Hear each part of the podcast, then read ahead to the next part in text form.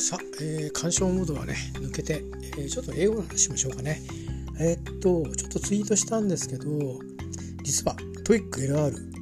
舐めちゃいけないっていう話を今頃になってねずいぶん数年経ってからなんですけどやっぱりでこの間ちょっと TOEIC 受けてからっていうこの2回ぐらいかな2022年の1月と3月に受けてあのー、いろんななんかなんでしょうね。もうあのー何でも食べちゃうぐらいな感じに一時期英語の、えー、セミナーとか、えー、コースを取ったりとかしてる時期があってでなんだか自分でも頭の中もいろんなことも整理できないまんま旅に出たり、えー、してたんですけどで気づいたことがあってまああのいろんな英語の勉強の仕方があって、まあ、私は実はこれからラジオ講座に戻るんですけど、えー、ちょっとそれとは別でね TOEIC LR があの意外とね旅にも役立ったていう僕の実体験これをちょっと今日はね話をしたいなと思ってるんですよね。えー、いうことで、あのもしご興味があったら聞いてみてください。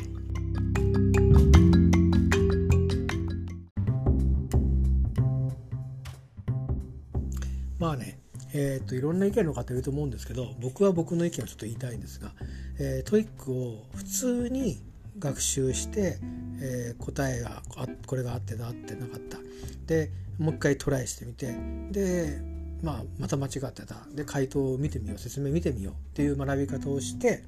でそのレベルで音をちゃんと聞けるようになって自分でも言えるようになってっていうぐらいの復習の仕方で。で旅にも役立つパートはどれかっていうのは、えーまあ、パート1はねあの上位を説明しなきゃいけない時にに使える英語はもしかしたらあるかもしれないですけどなかなかパート1をあのすごく点数のある程度までいかない人が完璧にあの全部パート1で出てくるスクリプトを暗記するってなかなかないんじゃない気がするんですよ。やってる方いらっしゃると思いますけどあの僕はねパート2を、えー、その効果があったなって実感として思ってます。あのパート3パート4はビジネスの例えばまあ初日に何か役目を渡さ任されて英語でコミュニケーションしなきゃいけないとか英語の同僚英語話者の同僚がいて、えー、何かコミュニケーションしなきゃいけないという時にはすごく役に立つと思うしパート4なんかは例えば、えー、一時的にでもねホテルに泊まるだけでもツアーに参加するだけでも、えー、型にはまったこうアナウンスメントバーッとあって内容を理解するっていうのは役に立つと思うんですけどけど旅ってことで言うとまあ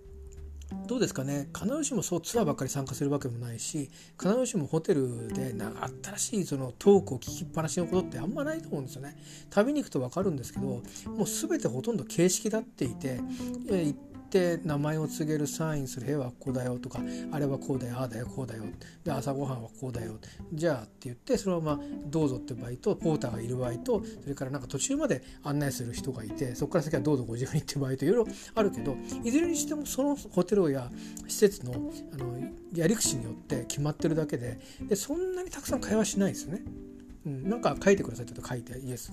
とかなんかじゃあこれを預けてくださいとかパスポート見せてくださいとか、まあ、そういうのでねあのまあどっちかっていうとその時は応対するのに「うん」って出すのも愛想悪いから「まあ、Here you go」って言ってみたり「Here it is」って言ってみたり「あの Yes please」って言ってみたりね、うん、なんか「うん」とか「なんとか」って言いながらこう出してみたりとかまあいろいろそういう英会話的な要素を持って切り返すんだけどで TOEIC の LR で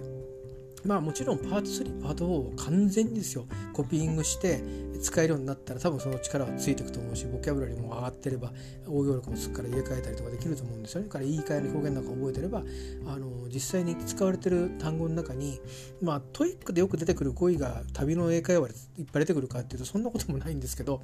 まあでもあのその単語を知ってるってことは他の単語も知ってるってことで多分ボキャブラリーの輪が大きくなってるはずだから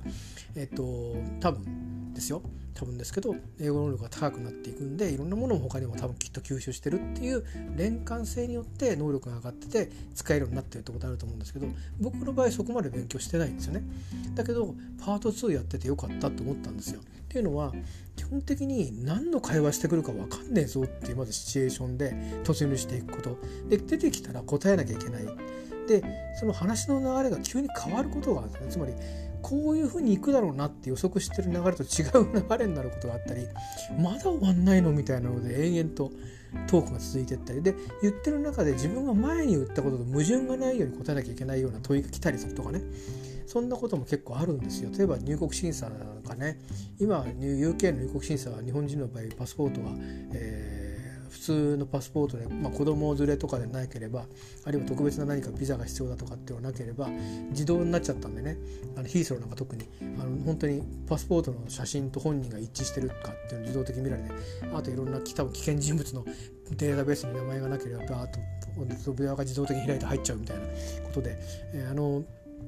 僕が英語を勉強しようと思ってた一つのトラウマがあの入国審査で、えー、UK の、えー、入国審査官女性の審査官の英語が全く分かんなくて、えー、3分か5分ぐらいですねと質問されてもう仕方なく放り出されるようにして入国したって記憶があってまあ二度とあんな思いしたくないっていう二度ともうあんな思いしたことないもうスラスラと答えてやるんだぐらいな気持ちでまあ一年発起して勉強を再開したっていう、のがありますね思い出して。でまあそういうような感じであの実際街中に行くと今度はいろんなその鉛の英語があるんですよね。あの例えばロンドンだけでもそうだし、えー、つまり結構そのヨーロッパ大陸から来た人は綺麗な英語をしゃべるんですよ。だけどイギリスの人たちはそのイギリスのそれぞれのなんか暮らしてるエリアの鉛があったりエリアって言ってもそのロンドンの中でもですよ、うん、あの何々系鉛みたいなのがやっぱあってでまあ大体標準形を覚え覚えていけば聞けるようにはなるんですけどやっぱり分かんないこともあるんですよね。で特に、まあ、エジンバラぐらいだったらいいんだけどグラスゴーあたり行くとイントネーションからしてもかなり違うので、あのちゃんとこの看護客と分かって応対してくれる人と喋ってる時はそういう英語を喋ってくれるからいいんですけど例えば街中のまあなんていうか僕はあんまりパブは行ったことないんですけど、まあ、パブとこう居酒屋の間みたいなお店みたいなねあのカフェバーみたいな感じのお店に行ったりしてなんかこうフランクに対応してくれる店員さんと喋ってたりとか厨房の人と喋ったりとかするともうね途端に分かんなくなっちゃったりするんですよね。これ本当に英語みたいなことがあって逆にあのそのスコットランドの入り口よりもずっとスコットランドの北の方に上がってったあのハイランドの北の人たちの方がよっぽど綺麗な英語を喋ってくれるんですよ。あのそれこそですねえっとアメリカのその英語みたいなののうねうねした英語に行く前の中学校1年生で習うような、えー、分かりやすい英語が聞けるんですよね 実は。えー、僕の最後の海外旅でそういう経験してなんて聞きやすい英語なんだろうと思ってその方と4時間ぐらいずっと1人1対1でツアーしてもらったんですけどあの英語の不安全くなかったですからね。途中から頭の中で日本人のおじさんと喋ってるようなつもりでいましたんで、もう、本当そういうこともあったりするんですけど、まあ、それはそれとしてとにかくパート2がですね意外と役に立ちます。なのであの TOEIC はビジネス英語をの能力を測るあるいはそれを伸ばしていくためのあの問題があってそれを測るテストなので、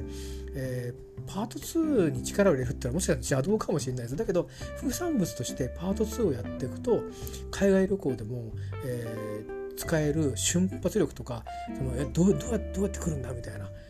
その受け答えのなんかねあのボキャブラリーでも文法力でもない力がね身につくっていうあのことがあるんで、まあ、度胸って言ったらそれ聞いたけどでも度胸だけあっても使い方使えなかったらおしまいですからね。それにあの自分が発音発音というか発言するっていう度胸付けが必要ですつまり何度も何度も喋るっていうことですよね。それはやっぱりしてった方がいいに越したことはないです。いざの時にうって出ないですから言葉が。本当に簡単な「サンキュー」すら出ないことってありますから旅に行くと。あの行って急にあ自分の英語能力はないなっていうことに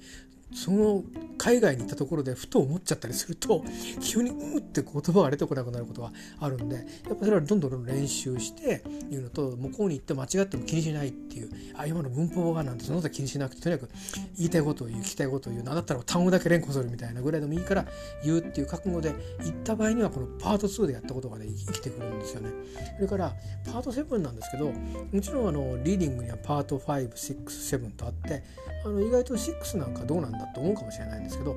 僕の感じで言うと旅に行った時で特に誰かと一緒に行ってる時はあのまあワイガヤでね行ってみんなで分散していいんですけど一人で行く場合っていうのに頼りになる情報っていうのはまあ耳から入ってくる情報っていうのはあるけどまあそうそうあの分かりやすい英語ばっかり喋ってる人いないから日本人が日本人の日本語を聞いて今の人こんなこと言ってたなみたいな分かるみたいなことまではっきりと聞き取れる場合はほとんどないですよ正直。僕レベルの英語力だと。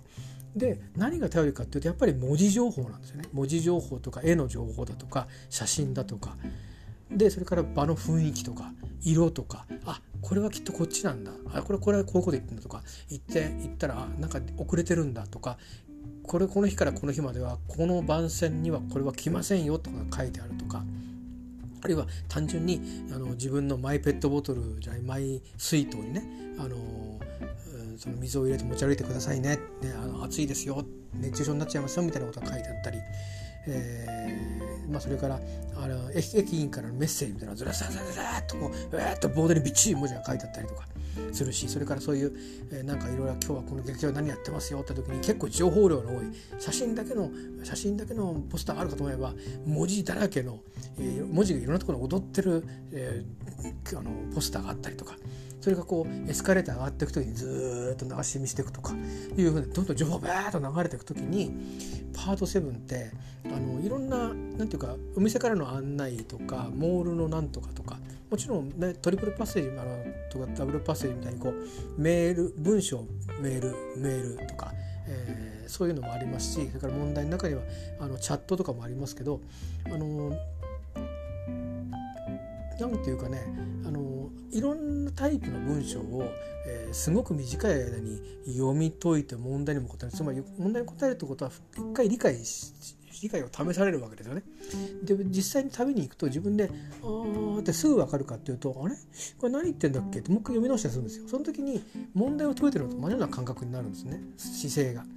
で TOEIC のパート7っておそらくものすごい勢いで解いていくじゃないですか。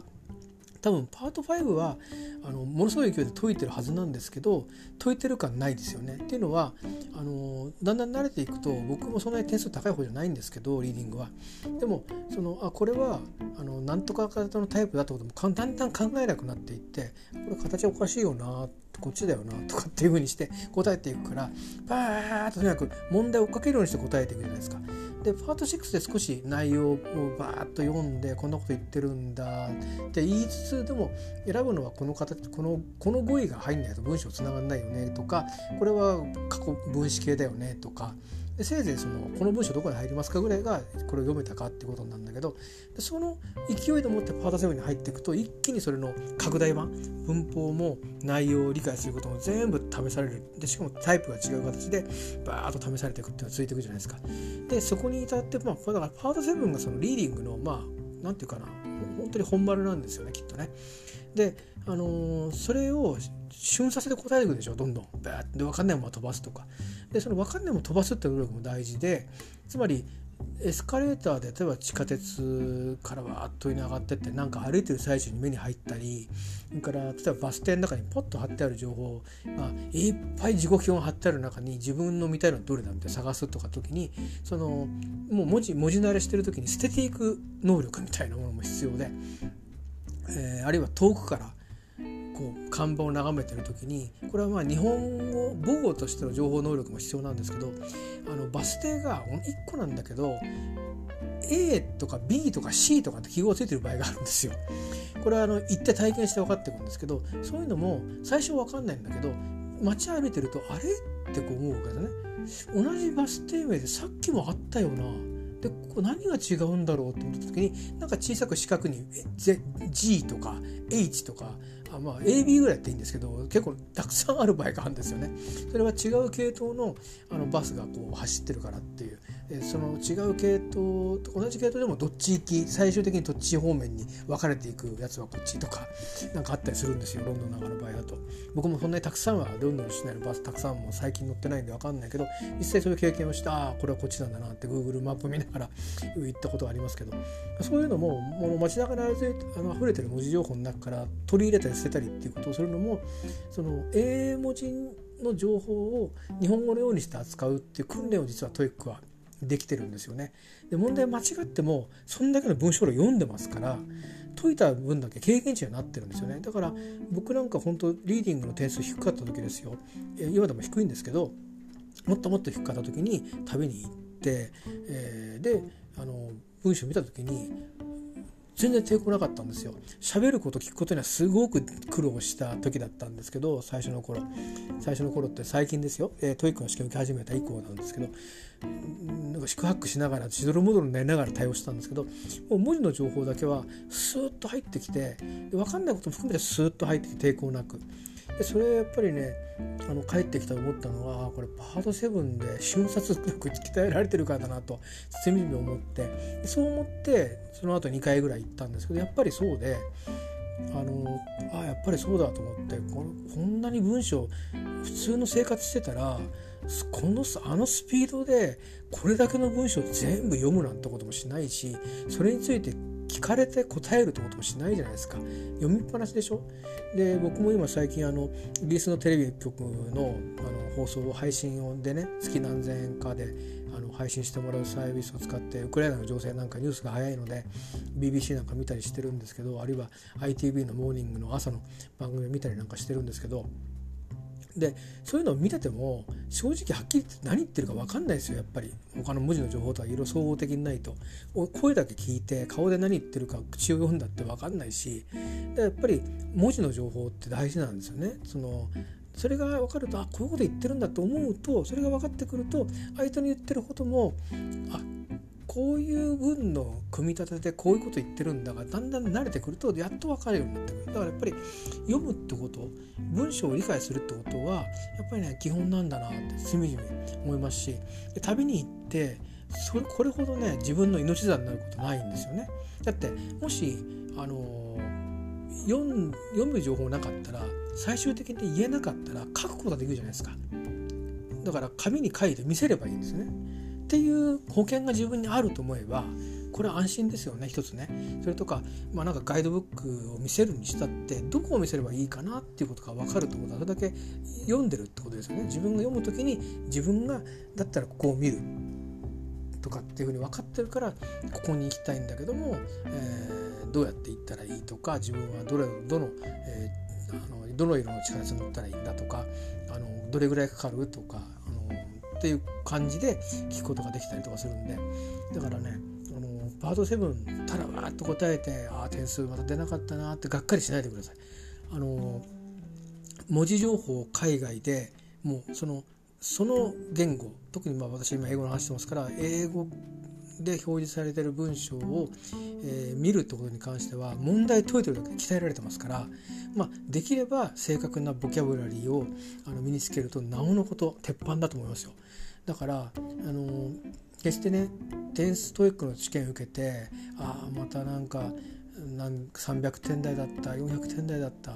ね、目標は470とか650とか700点とか800点とか900点とかっていろいろそれぞれにあると思うんですよ。で800点900点取られる方はもう私の言ってるレベルの話はどうでもいい人たちだと思うんですよね。えー、あのポテンシャルをぐっと伸ばして高くなった人。でポテンシャルはあるんだけどストイックの試験で点数は出ないからといって英語ができないじゃありませんから皆さん方は僕と同じレベルだと思うんですけどあのパート2で十分にその不定形な応答する鍛える特訓ができてますそれからパート7でそれだけの英文にたくさん触れることによって少なくともボキャブラリーは不正確でもその現地に行った時にあこんなこと言ってるぞと。ってことは明日は来ちゃダメだな違う計画立てようってことが判断できるようになってますからでそれがあの非常に精度がばらつきがあるってだけの問題です。だから得意な問題がやれたら多分 TOEIC って答えられると思うんですよね。だけど不得意な問題の割合が多かったその時はスコアが低いっていうだけのことでだけど実際に英語を使う場面に行くと全部役に立ちますから。っていうのは何が起きるか分かんないしどんな掲示物があるかなって分かんないですよ。当たるも八卦当たるも八卦なんですよ。例えば Uber の、えー、タクシーを呼びますそこまでアプリでできますよね乗りますでどこに行くかももう指定してるから喋んなくたっていいんですけどウーバーの人たちは、うん、例えばロンドンだとしたらプロのタクシー運転手とは違うわけなんですよね。まあ言ってみればあの宿における民泊みたいなもんですからあのまあセミプロみたいな人たちなんですよね。そうすると人によっては結構おしゃべりが弾む場合があるんですけどせっかく弾むのにうん時に、まあ、話しかける時は簡単なこと聞いてくるんですね。でこっちも簡単なこと答える。そのうちでどっから来たんだとかお前ここから来たんだろ？うみたいな話をして。我々こんなこと言ったことあるんだけどあそこは楽しかったなどう思う？みたいな感じの振られ方をしたりとかしてあ僕はよく分かんないけど日本人でも好きな人もいるよとかいうことを喋ったりとかでところでとかこの間そういえばあんなのロンドンであったみたいだけどあれは何だったの？とかいうふうにしてこうまあ分かんないけどそんなことは考えてって言ってないんだけど始まった会話に乗せて乗っけてこう喋っていくみたいなこともパート2をやっていくことによって素養がね培われてますんでねあのぜひねあのがっかりしないで学習続けてほしいなと思います。って僕がこの上からで言っちゃいけないと思うんですけど。だけど、まあ、少しねあの会話するってことではやっぱりあの喋るってことはしといた方がいいですね。これは別にスピーキングの練習をしてきたら一番いいんですけどできなくても構わないんで、あの最初のうちはと思うんですよ。僕自身そうだったんで、あのだから TOEIC の場合だとリスニングセクションは、え、シャドーイングしましオーバーラッピングしましょうシャドーイングしましょうってやりますよね。あれが役に立ちます。実際に口を動かしてるから現地に行っても形が覚えてるんで本当に必要なことが出てくるんですよ。でその練習が足りないともう Thank you とかありがとうとか Good morning さえ出ない時もあるんですね。旅を何日かしてるとくたびれてきます正直。ずっと日本語使わないで喋ってますからね、えー、だけどその時に簡単な言葉が一言が出ない。向こうの人たちは簡単な一言で常に出てるわけですよね。で見知らぬ人と会っても Good morning 言ったりあ、 Excuse me とか言ったりね、 Thank you とか Sorry とか言ったりして、こうやりとりずっとしてる。とにかく喋んないでコミュニケーションしないなんてことはほぼないです。まあ、たまに不愛想な係員がいてうんとかってやる、うんって指さされたりなんかする時はありますけど、それはもうかなりレアなケースと思っていただいていいですね。大概はちゃんと答えて、お前何聞いてんだ俺にみたいな言葉ではっきり言う人もいるし、伝わんないとね、ほんと発音が悪いとか、イントネーションが違うとかで、何言ってるか分かんないなお前って、何してんだ一体とかっていう、なんで俺に聞いてるんだぐらいのことを言うおっしゃる方もいたりとか、まあ、そういうのはありますけど、まあ、とにかく、えー、だらだらと喋りましたけどね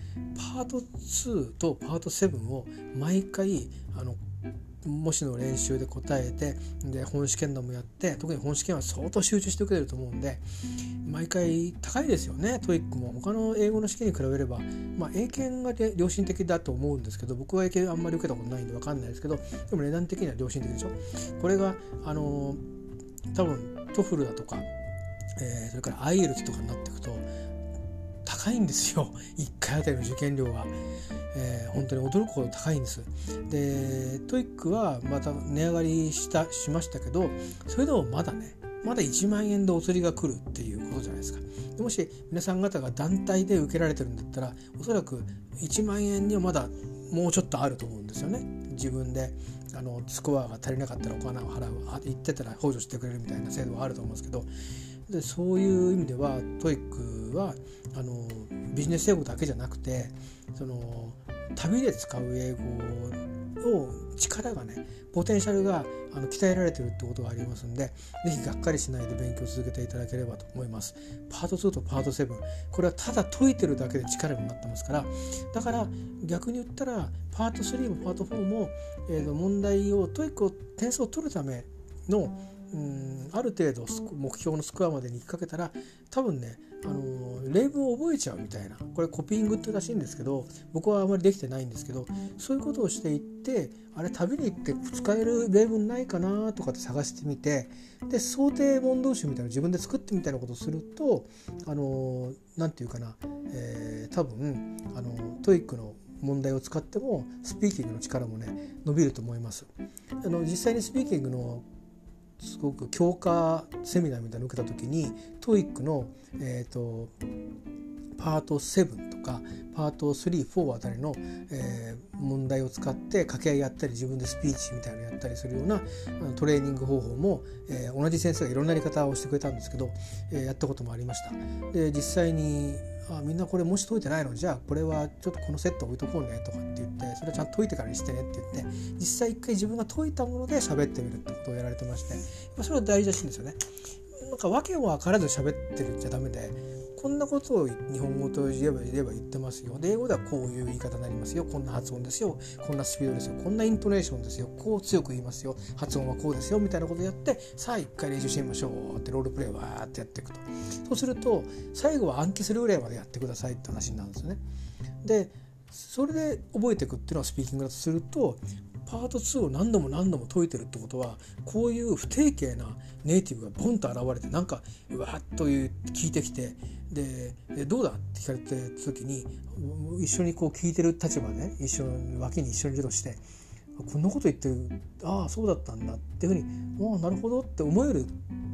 だとしたらそれはその会話が分かってることだし実際に自分も食べに行けばそういう「ん？何答えんだっけこの場面ではみたいなことで遭遇するんだけどパート2で鍛えられてるとああ例えばじゃあこういうふうに切り返してみようかなみたいな形で会話が続いていって答えについたりとか、えー、相手に思うことが伝わったりってことが、ね、あるんで是非ですねあのー、大したこと僕言ってないんですけど最初から。あのパート2とパート7をとにかくあのー、問題解いてるだけでも丸儲けなのであの絶対に力になってますから、あの腐らずにね、あのそういうふうにちょっと思い直して、あの見ていただけるといいと思いますし逆に食べに行かなかったら使う機会ないじゃんって言われちゃった人に対してはだからこそあの復習でですねいろんな復習の仕方があって何度も英語もし聞けないだったら何度も聞いて何度も答えてみてくださいっていう教え方をする先生もいらっしゃいます。でそれはそれでいいと思います。でただ最終的に多分解説を見ると思うんですよねやっぱりね。自分が何が分かんないんだろう。あ音が聞けてないんだとか。あるいはこのボキャブラリーは分かんなかったんだ。あるいはこの構文が分かってないんだとか。あるいはこういう流れの問題初めて見たとか、えー、ね、いろいろあると思うんですよ。そういうことを分析していくときにさっき言ったようにあのいろいろその英文はスピーチをするにも使えるしすごくいい題材なんですよね。でだしそれからもし旅に行ったとしたらこの言い方をちょっとあれにすると旅にも使えるなっていうふうに自分がその英文に積極的に関わっていくとあの TOEIC の試験の点数がスコアが上がるっていうだけじゃない副産物がいくつも刈り取ることができるのであのそんなね学習に至る道も待ってるということで是非ですねあのもしとか、うん、公式問題集やそれからいろんな先生方が書いてる模試本だとかあるいはもしかしたら皆さん方の中には韓国の過去問とかね、えー、それから韓国の予想問題集なんかをやられてる方もいらっしゃるかもしれませんけど是非あのそういう形でね活用していただけると、えー、英語を使うあらゆる場面で TOEIC の、えー、教材はあ意外とですねあの力になるしかもとっつきやすいしかも受験料が他の英語の試験に比べてみれば比較的安く、えー、そして、まあ、必ずスピーキングライティングがあるというわけでもないのであの聞いて聞いて答える見て読んで答えるっていうことである程度の英語の力も測れるっていうこんな美味しい試験はないと思うのでね、えー、ぜひあの腐らずに受けてみてください。パート2確かに難しいと思います。僕もあの今でも多分満点は多分取れたことはないと思いますけど、えーそうやってやったらね試験楽しくなるかなと思って実はこういうふうに話をしています。えー、僕はあのこの間2000年の1月3月に受けてしばらくちょっとあの諸事情で半年以上空けるつもりでいます多分次受けるのは今年の11月かなっていう感じだと思います9月ぐらいまでは一切英語の勉強はあの TOEIC の勉強はできない、見込みでして、まあ、ラジオの英語ぐらい聞いてねラジオ講座を聞いてあの耳慣らしをしとこうかなと思ってラジオ講座を少しやっとこうと思ってるんですけどでもあの TOEIC の試験対策は、えー、9月まではできないと思ってます。だから次受けるのは11月かなと1ヶ月ちょっと対策して11月受けるかなっていう感じですね。それもウォームアップですよね、えー、でだから10月以降に11月と1月ぐらいに受けてっていうのが僕の今年のペースです。だから皆さん方よりも全然受ける回数も少ないしまあお金もないってこともあるんですけど。でもねあの今こうやってこう私がこう喋ったように僕はそういうちょっと着衣でねもう海外旅行に行くこと多分ないと思うんですけど本当のところ。もしも行けるかもしれないっていう夢を持ってはいるので、えーいけたとしたらパート2パート7は現地で使えるんだから一生懸命勉強してみようみたいなモチベーションで、えー、と組んでみたいなと思っていますでそれをみんなにもシェアしたかったです今日は、えー、いうことでございます。えー、ねいうことであの同じことをずっと延々と30分近く僕は喋ってきましたがパート2とパート7は旅にも役立ちます、えー、スピーキングにも役に立ちますんで、えー、ただ試験に答えてるだけで力が身についてますのでそれがいくと分かりますんでこれ嘘じゃないですからだから絶対皆さん力になってます。あのまた今回も400点台だったとても腐らないで、えー、解説とかをね活用してあのねやっぱりある程度スコア上がるまではやっぱり解説とか見た方がいいと思います。僕はちょっとそれやらないで無理に英語だけで答えるようなのを真に受けてやりましたけど僕は今これからラジオ講座の方のに戻っていくっていうのは中学校の時にやってた英語の勉強に戻ろうと思ってるんですね。なので、えー、答え合わせをちゃんとして覚えてっていう基礎に変えろうと思ってます。だからハイスコアを目指すグループには僕は入らない入れないというのを悟りましたのでそういうふうにしてしっかりと覚えようというふうにしてます、まあ、人それぞれ学び方向き合い方はあると思うんですけど、えー、300点台400点台500点やっといったみたいな感じでちょっと息が切れてる人は本当に解説玉手箱ですからで宝箱ですから何度も何度もそういうふうにして英語を染みさせましょう体に。そうすることによってただ間違えたってことが間違えたことによって次出会った時に強烈にインプットされるとなりますし本試験で「ああこれ俺知ってる」って時に自信持ってマークしたらそれはもうあなたの力になりますんで、えー、と私はもうそう思って試験を受けてますんで、えー、ぜひあのお互いに、えー、それぞれ立場も、えー、スコアをも取ろうとしてる目的もそれから切迫感も全然違うと思いますけど、えー勉強学習学んだことっていうのは誰も盗んでったりしませんから、えー、ぜひぜひ、えー、そんなモチベーションでねそれぞれの、あのスコアに合った、えー、やり方で、えー、やっていただければと思いますが特にスコアが伸び悩んでるからといって腐らないでください。絶対に力はついてますし力をつけるためのそのうっていうエネルギーだまりができてますから、えー、そういう意味で、えー、今日は一つのねとかかりとしてパート2パート7やってるだけで丸儲けなんですよっていう。あなたの英語の力はもう伸びよう伸びようとしてしょうがないぐらいにエネルギーも溜まっていくし、えー、実際に応用力も、えー、その英語と試験の時に向き合ってうんってこうなってるわけじゃないですか。それが実際の会話の場面、えー、現地で英語を見て何とかして手がかりを得て、えどっか行かなきゃいけないって時に文章やいろんな掲示物に当たってる時にに役に立ちますんで、えー、ぜひぜひ瞬殺能力がすごく高まってますから TOEIC をやることによってね、えー、ぜひ腐らないで何度も言ってますけど、あのー、そう思って、えー、もうワンステップもうワンステップと思ってね、あのー必ずしも試験たくさん受ければいいってことじゃないですよ。あの本当、まあ、模試を繰り返してよしっていうふうに時にああもうダメだ点数わかんないもうダメだって思うんじゃなくてえこれは力になるんだと。信じて、え勉強を続けていただければなとそう思っております。えー、いうことで今日ダラダラ喋りましたけど ねあの主題は一つだけです私の話のパート2とパート7これをあのただ解くだけでも英会話とか現地での対応力が向上していますのであとはスコアに結びつけるためには、えー、工夫はいりますがいろんな先生がいろんな取り組みをしてくれると思いますけど独学で一人でやってるって人は解説を見ることをためられないでください。覚えちゃってもいいと思います。あの全部のもし覚えちゃうとよくないかもしれないけど